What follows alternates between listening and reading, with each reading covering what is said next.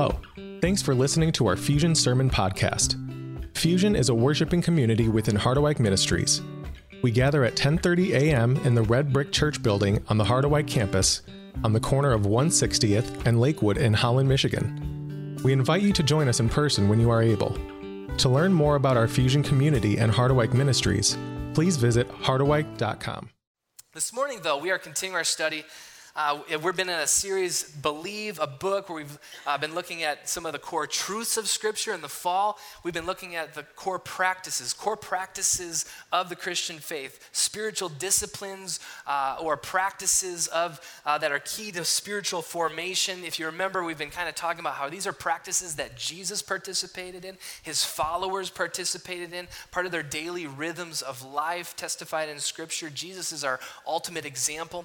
We've been using kind of a working image of, of an athlete or an artist or a musician who trains and practices for hours and hours and hours and years, all so that they can perform at the highest level or the highest stage. And in, in some ways, the spiritual disciplines are, are our practice. It's our discipline. It's it's what we the work we put in in some ways, and the work that God puts into us to form us and to shape us so that we can be a light that shines brightly in the world God has called us to serve and love. And so these are some of the things we've been talking about. Uh, we've considered corporate worship. Uh, week one, we've looked at personal prayer. We've looked at Bible study and Bible meditation. We've talked about single-mindedness, our, our, our eyes focus on Jesus Christ. We looked at total surrender, this call of Jesus to deny ourselves and take up our cross daily to follow him. Last week, Pastor Aaron was here, and, and, and we considered Christian community and how Christian community is defined by love uh, and how the Bible defines love in First Corinthians thirteen. Well, this week, we, we kind of considered Consider kind of a next step as we think about community, Christian community. We're looking at the u- uniqueness within the community and the giftedness and how God has wired us. We're going to be talking about spiritual gifts, uh, but other gifts as well. There's several places in Scripture where where God where where the Scriptures speak about spiritual gifts. Um, Aaron mentioned this, that that's twelve and four is a way to remember this, but First Corinthians twelve, Romans twelve, and then they're also mentioned in Ephesians four and First Peter four. We're going to draw on all of these for reference, but our passage this morning is going to be Romans chapter twelve, verses three through eight. If you're willing, if you're able, I invite you to stand as we honor God, as God speaks to us this morning from his word, Romans chapter twelve, verses three through eight. For by the grace given me, I say to every one of you, do not think of yourself more highly than you ought, but rather think of yourself with sober judgment in accordance with the faith God has distributed to each of you. For just as each of us has one body with many members, and these members do not all have the same function, so in Christ we, though many, form one body, and each member belongs to all the others. We have different gifts according to the grace given to each of us. If your gift is prophesying, then prophesy in accordance with your faith. If it is serving, then serve. If it is teaching, then teach. If it is to encourage, then give encouragement. If it is giving, then give generously. If it is to lead, do it diligently. If it is to show mercy, do it cheerfully. This is the word of the Lord. Thanks be to God. You may be seated. Join me as we continue with a word of prayer. Gracious Lord, we, we once again thank you for your word, which, which speaks truth and speaks life into our hearts. Lord, we pray that you would open our hearts, that you would open our minds, that you would open our ears to hear a word from you. To be encouraged, Lord, where we need to be encouraged, to be challenged, where we need to, a word of challenge. And in all things, Lord, may you continue to be forming us more and more into the likeness of Jesus Christ. It's in his name that we pray all these things. Amen. Amen. You know, some of our closest relationships can be pretty insightful, and, and in that way, marriage is is the closest of those relationships. Marriage can be a funny thing. One of the one of the things marriage uh, does is it, it makes you realize how all people are so different. Um, and, and, and once you get married, it doesn't take long uh, for those differences to kind of rise to the surface, because now suddenly you're you're living with this person that maybe you were you were living apart for a season, and, and now you're living together, and you, you can't get away from them, right? There's no breaks. You know, there's no like send send the, the boyfriend or girlfriend back home and you have your own space and whatever. You, you're with them. And so if your partner is is is a little messy, or if, if they don't close cupboards regularly, or put their laundry in the hamper, or put the toilet seat down, or fold towels just right in the, the, the particular right way you fold towels, uh, you, you live with that, right? And you don't get to say, oh, that's cute, and that's kind of quirky, but he's so cute, you know. You don't get to do that, right? Uh, they're, they're there, and that's, they're in your life. And anyway, Yvonne and I have, like many others, discovered some of these differences, and, and I learned my lesson. I'm just kidding. Um, no, we, we discovered some of those differences, and um, but one of the one of the differences between Yvonne and I that we learned even before we were married, uh, but but Yvonne is an introvert, and I am an extrovert. If, yeah, yeah. So Yvonne's an introvert, and I'm an extrovert, and and really, uh, that's that's not so much your posture toward people as much as where you draw energy from, right? And so, so for me, I love to be around people, and I get energy from being around people. Like, like I want to hang out with people all the time. In general, I mean, we all have our limits, but I want to be with people. And and for Yvonne, she she. She likes being around people, uh, but she needs to recharge, because big crowds and stuff, it kind of drains her energy, and so she, she's going to need some time with a quiet book for a little bit, or, or or quiet in the house. And so, you know, we moved into a neighborhood three years ago, and it's kind of a funny thing in our neighborhood, but I'm kind of like Bryson, uh, and I'm kind of like scanning the backyard for neighbors. You know, are there, is there anyone to hang out with? And uh, and then then you know, and Bryson does, he's less discreet. Like he just he stands on the back deck and just starts calling out, "Does anyone want to play?" You know, so he's kind of like me. Where where Yvonne, like, it, you know, we, we hang out with the neighbors. Like she's just gonna need some time to recharge and, and take a nap afterward. I'm I'm constantly filling our house with noise, like music or talking. I'm always talking, and she just needs like a quiet house. Can anyone relate to any of these things? Some of you can relate. So here's the thing, I was kind of thinking about this, like for the introvert, like what they dream of is is, is this, right? Like intro, doesn't that sound nice? Like all you introverts, you're like, yeah, cuddling up to a, a warm fire with a book and a cup of hot cocoa. That's, that sounds great. Whereas like extroverts, like our dream is is is this, right? That's, that's a little extreme. Maybe, maybe, yeah, we all dream about being on a children's T V show and dancing, like maybe not. Okay, that's a little bit to the extreme. But it's kind of funny. Now here's the thing about our differences. The temptation is uh, to consider, we better get that off, that's distracting. The temptation is that, that we consider some of these differences and kind of evaluate them. And so we, we, we start to say, well, well, this character trait is preferred, or this one is, is, is better because maybe the system or the culture that we live in values or rewards certain certain character traits more than others. And so sometimes in our culture, like extroverts, like, yeah, you like people, and introverts sometimes like, why are you so quiet? You know, like we have that temptation. But here's the thing, like in our passage this morning, right, we see God's value of all of these traits. We're going to talk about that. But before we do, what I, what I think is really fascinating is, is the trait that is elevated at the beginning of our text this morning is one that, that was really new with, with Jesus Christ, which is the trait of humility. Before Jesus, like the Roman Empire did not value humility. Like that was something that was shameful, but with Jesus Christ, this became a value that is really stuck in our culture today in many ways, in many places. The Apostle Paul in Romans chapter twelve, verses one and two, uh, carries on this call of Jesus from a couple of weeks ago. If you remember a couple of weeks ago, this call to total surrender, uh, to deny ourselves, to take up our cross daily. In Romans chapter one, verses one, uh, offer your bodies as a living sacrifice. So Paul is, is kind of carrying on these words of Jesus. This is our, our act of true worship. Right, so we worship God by living a life of sacrifice. Do not conform to the patterns of this world, but be transformed. That this is countercultural, like kind of carrying on that, that theme from a couple weeks ago. And then Paul writes these words starting in verse three. They're on the screen. For by the grace given me, I say to every one of you, do not think of yourselves more highly than you ought, but rather think of yourself with sober judgment in accordance with the faith God has distributed to each of you.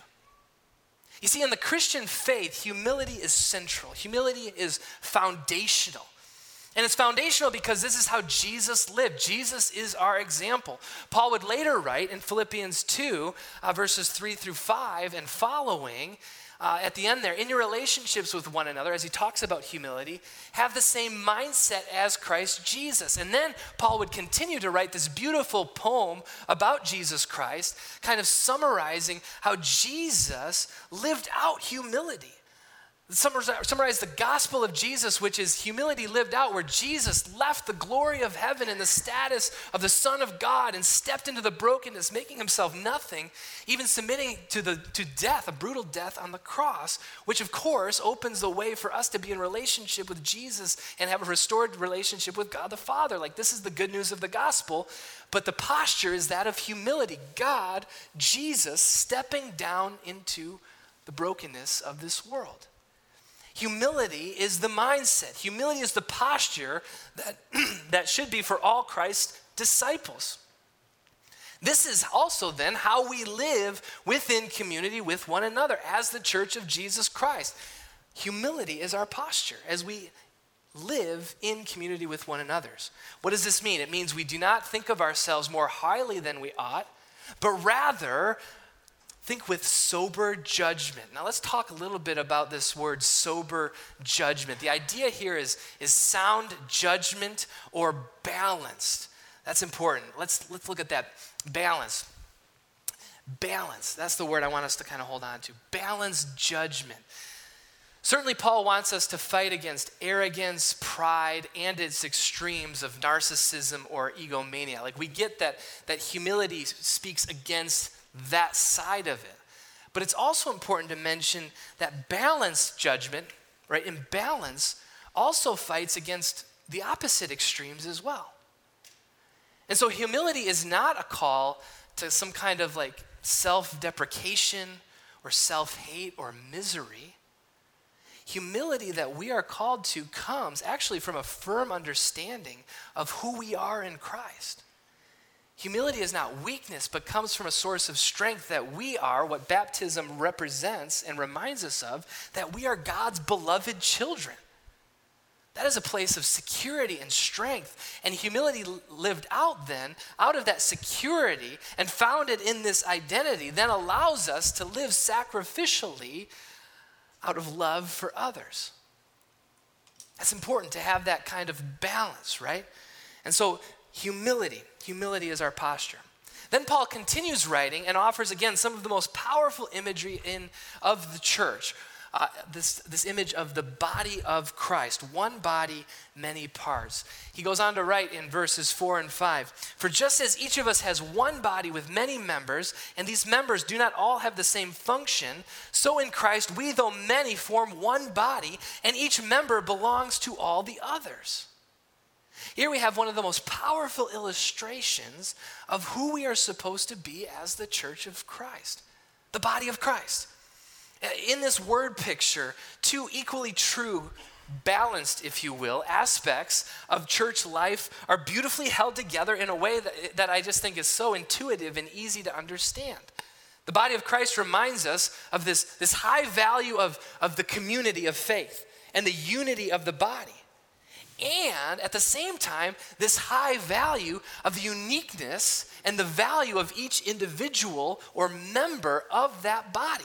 Both things in this, this word picture are elevated and valued in a, in a way that's so intuitive and easy to understand. Let's, let's talk about each briefly. The first is one body. Now, we talked about this last week with Pastor Aaron, but the Church of Jesus Christ is, is, is to live in community. And Pastor Aaron taught on us last week, community is defined by biblical love, as the Bible defines love in First Corinthians thirteen, a beautiful, beautiful picture of what is love and what does it mean to live in biblical community. And here we'd emphasize the importance of unity and equality, the oneness of the Church of Christ. I'd say also that this imagery of the body of Christ reminds us of our, of our interdependence upon one another, so that when one member of the body is, hurts, then we all hurt with, with that person, that brother or sister. Or when one body of, of, of the uh, when one member of the body of Christ is thriving and celebrating, then, then the whole body gathers around and we celebrate with them, right? And we, and we get this, like we're, we're, there's interdependence, and it doesn't matter what part of the body it is. Like one of the most painful things you can do is stub your pinky toe, right?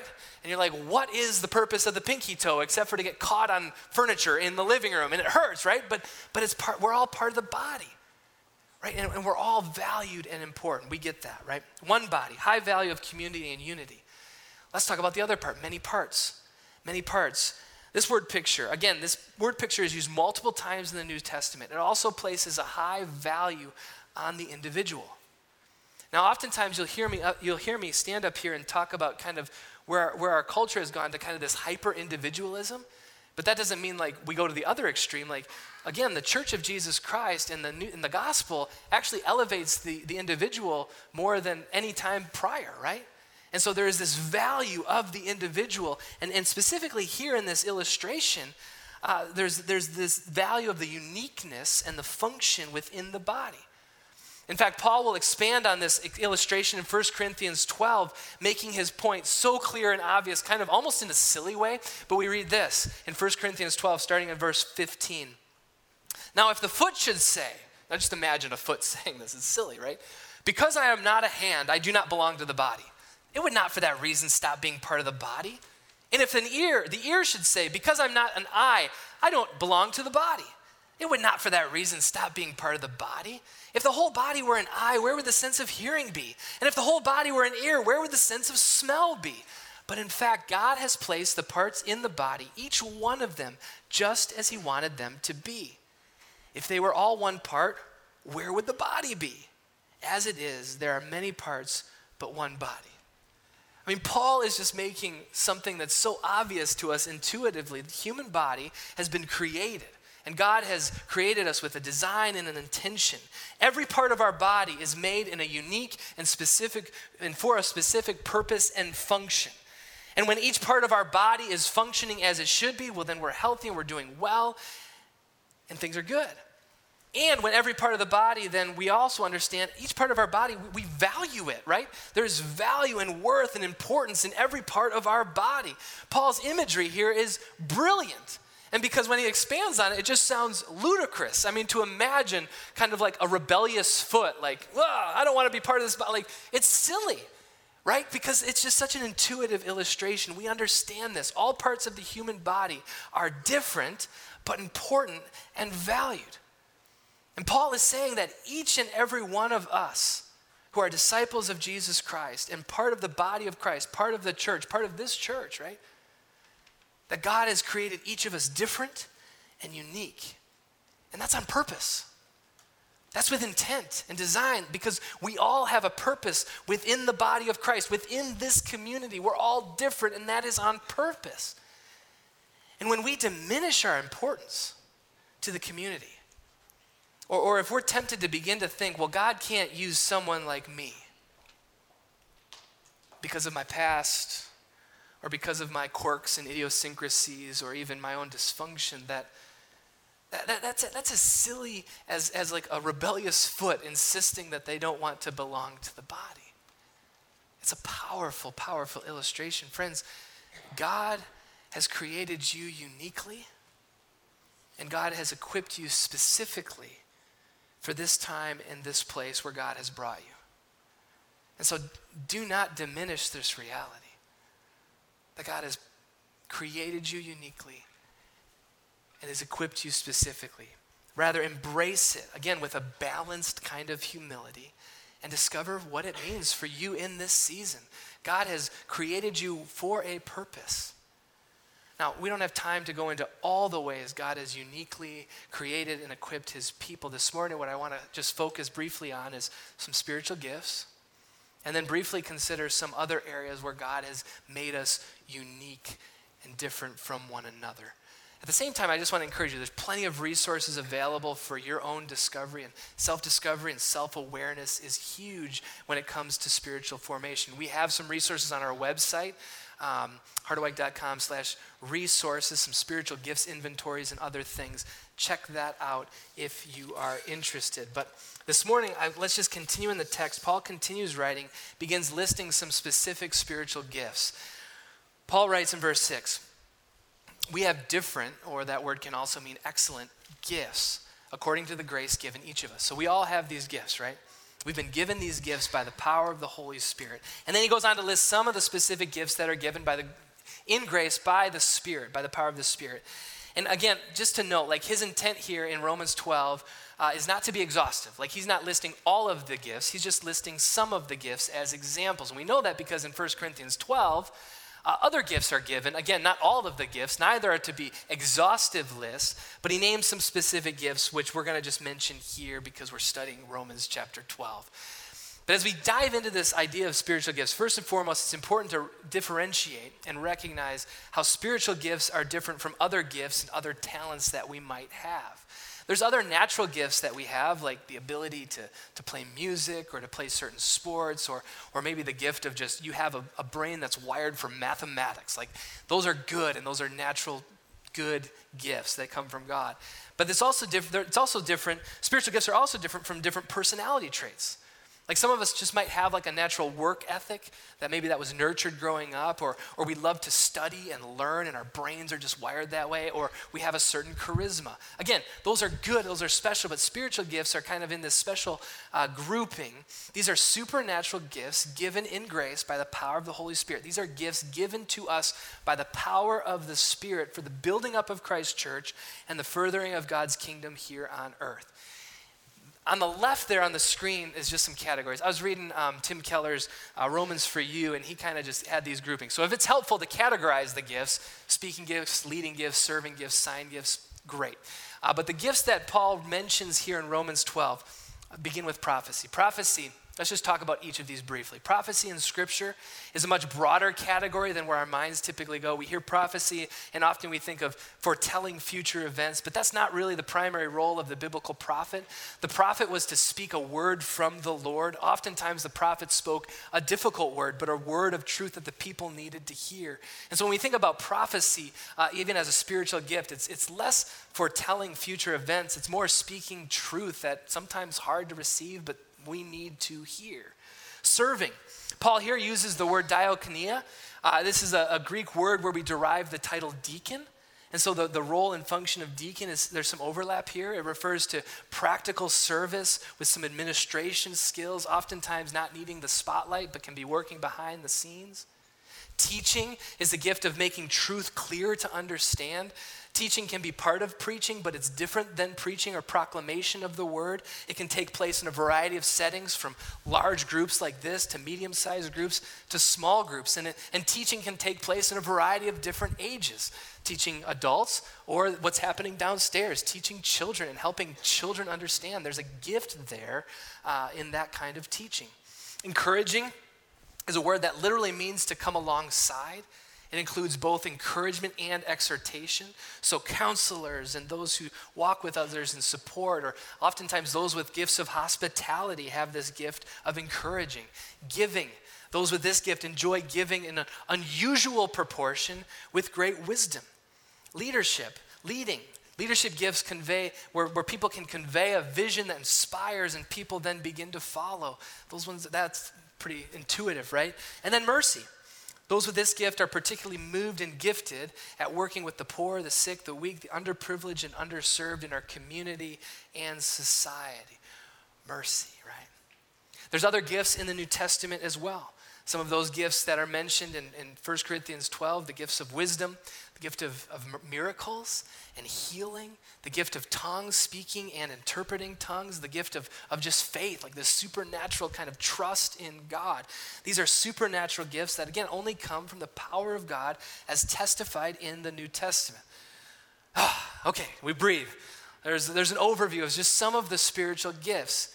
Now, What, what's I think really important to mention as we think about these spiritual gifts is that all of us have each of these gifts in some measure. Okay, the temptation is, well, I don't have the gift of evangelism. Like that's not my spiritual gift. so I guess I don't have to share my faith. No, no, no, no. Like, we're still all called to, to live into these gifts, um, but but there are a, a one or a few that God has given us in in, in divine proportion that, that are our spiritual gifts, right? So we're all called to have faith. We're all called to give. We're all called to, to share the gospel, but some of us are given those gifts in divine proportion, spiritual gifts. Now, it's also important, I think, to mention other areas of our lives that make us unique. Spiritual gifts, that's incredibly important. But there's er- other areas that may inform and should inform where we might be best equipped to serve the body of Christ. And so let's just talk about some other differences. An acronym that I've found helpful over the years comes from Eric Reese, who is out of Saddleback, who wrote a book uh, almost twenty years ago by the same name. The acronym is SHAPE. Uh, SHAPE stands for those things listed on the screen: spiritual gifts, heart passions, abilities, personality, experiences. I just find this really helpful uh, because, I again, I think it's really intuitive and it just makes a lot of sense. The question is, how has God uniquely shaped me and you uh, to be used for his purpose? How are we shaped? So the acronym works in that way. Uh, certainly we would say, as we just talked about, spiritual gifts are a big piece of it. But there's other parts that make us uniquely shaped and equipped for God, for service in God's kingdom as well. What am I passionate about? Each of us have passions, right? What is it that stirs in your soul? What are the things happening in this world that's like, like you're like, that's not right, or you're just passionate about? God, God's gonna use your passions. Uh, what about natural abilities? You know, what are my natural abilities? Like, am, has God given me some gifts, like to be an artist or, or an engineer, like some of those natural gifts? Like, God wants to use you according to the things that you are naturally good at. What's my personality? Am I introverted? Am I extroverted? You know, there's there's countless tools to explore your personality type, from Myers Briggs to disc assessments uh, to Enneagram, and these are all tools that kind of just help us become aware of who we are, and that can be helpful. That is helpful. And the final one that I think we don't often think about is experiences. Experiences, our life experiences make a huge difference. Friends, if, if we've walked a specific journey, particularly a, a difficult journey, through grief and loss, through addiction, recovery, betrayal, reconciliation, doubt, deconstruction, like we've deconstructed our faith, we've been working on how to put it back together. If we've, if we've traveled that journey, we are uniquely equipped to walk with others who are on a similar journey. And our voice then carries a certain weight because, because we've, we've been on not the same journey, none of us are on the same journey, but, but a similar one. Our shape, these differences matter. These are all areas that I think we, we want to consider and spend time just, you know, how how is how are these things shaping me to equip me for specific ministry opportunities, or, or just living into the kingdom in our neighborhoods, right? And and if if you're interested in exploring these any further, like, we have some other assessments and tools that, that may or may not be helpful, but if you're interested, just send me an email, j b at harderwyk dot com. I'd love to have this conversation to explore uh, with you. But all of this kind of leads to the next question, which is why.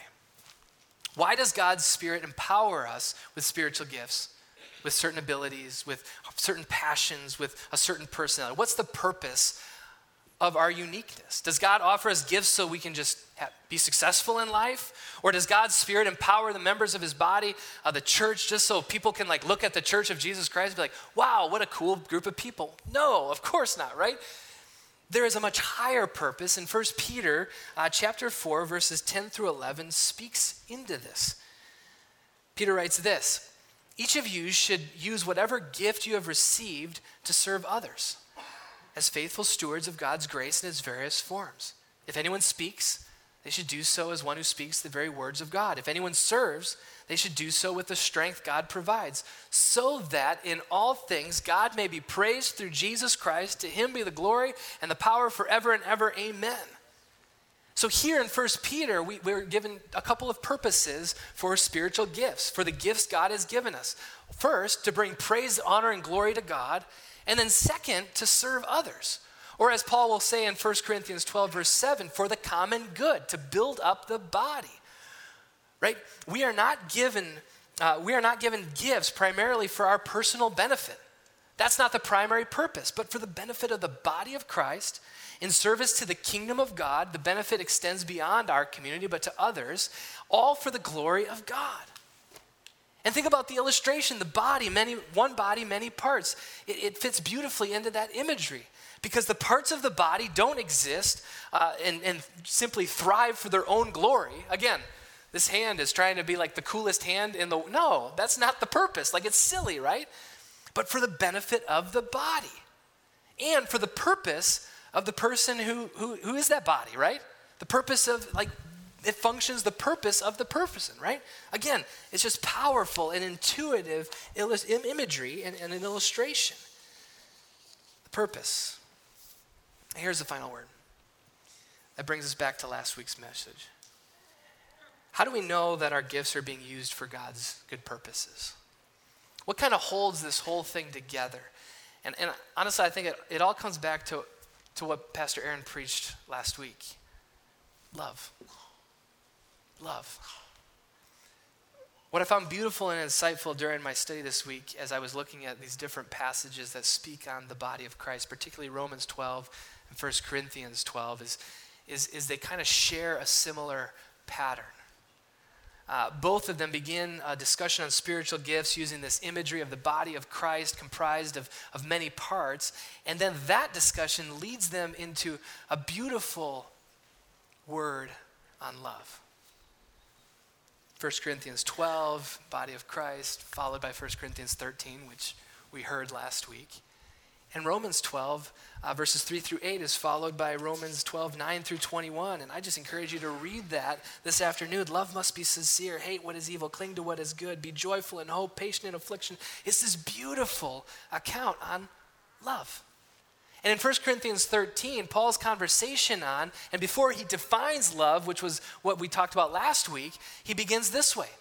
If I speak in the tongues of men or angels, but do not have love, I'm just a resounding gong or clanging cymbal. Symbol. If I have the gift of prophecy and can fathom all mysteries and all knowledge, and if I have a faith that can move mountains, but I do not have love, I'm nothing. If I give all I possess to the poor and give over my body to hardship that I may boast, but do not have love, I gain nothing.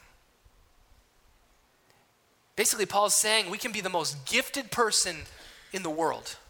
We can display the most impressive and supernatural gifts, tongues and prophecy or miracles and healing, or the most inspiring of gifts, faith and generosity and service and mercy. But if we do not exercise those gifts in love, as defined by the scriptures, if we don't exercise those gifts for the benefit of others, then we're not serving the greater purposes of God's kingdom. Love, in many ways, is our litmus test.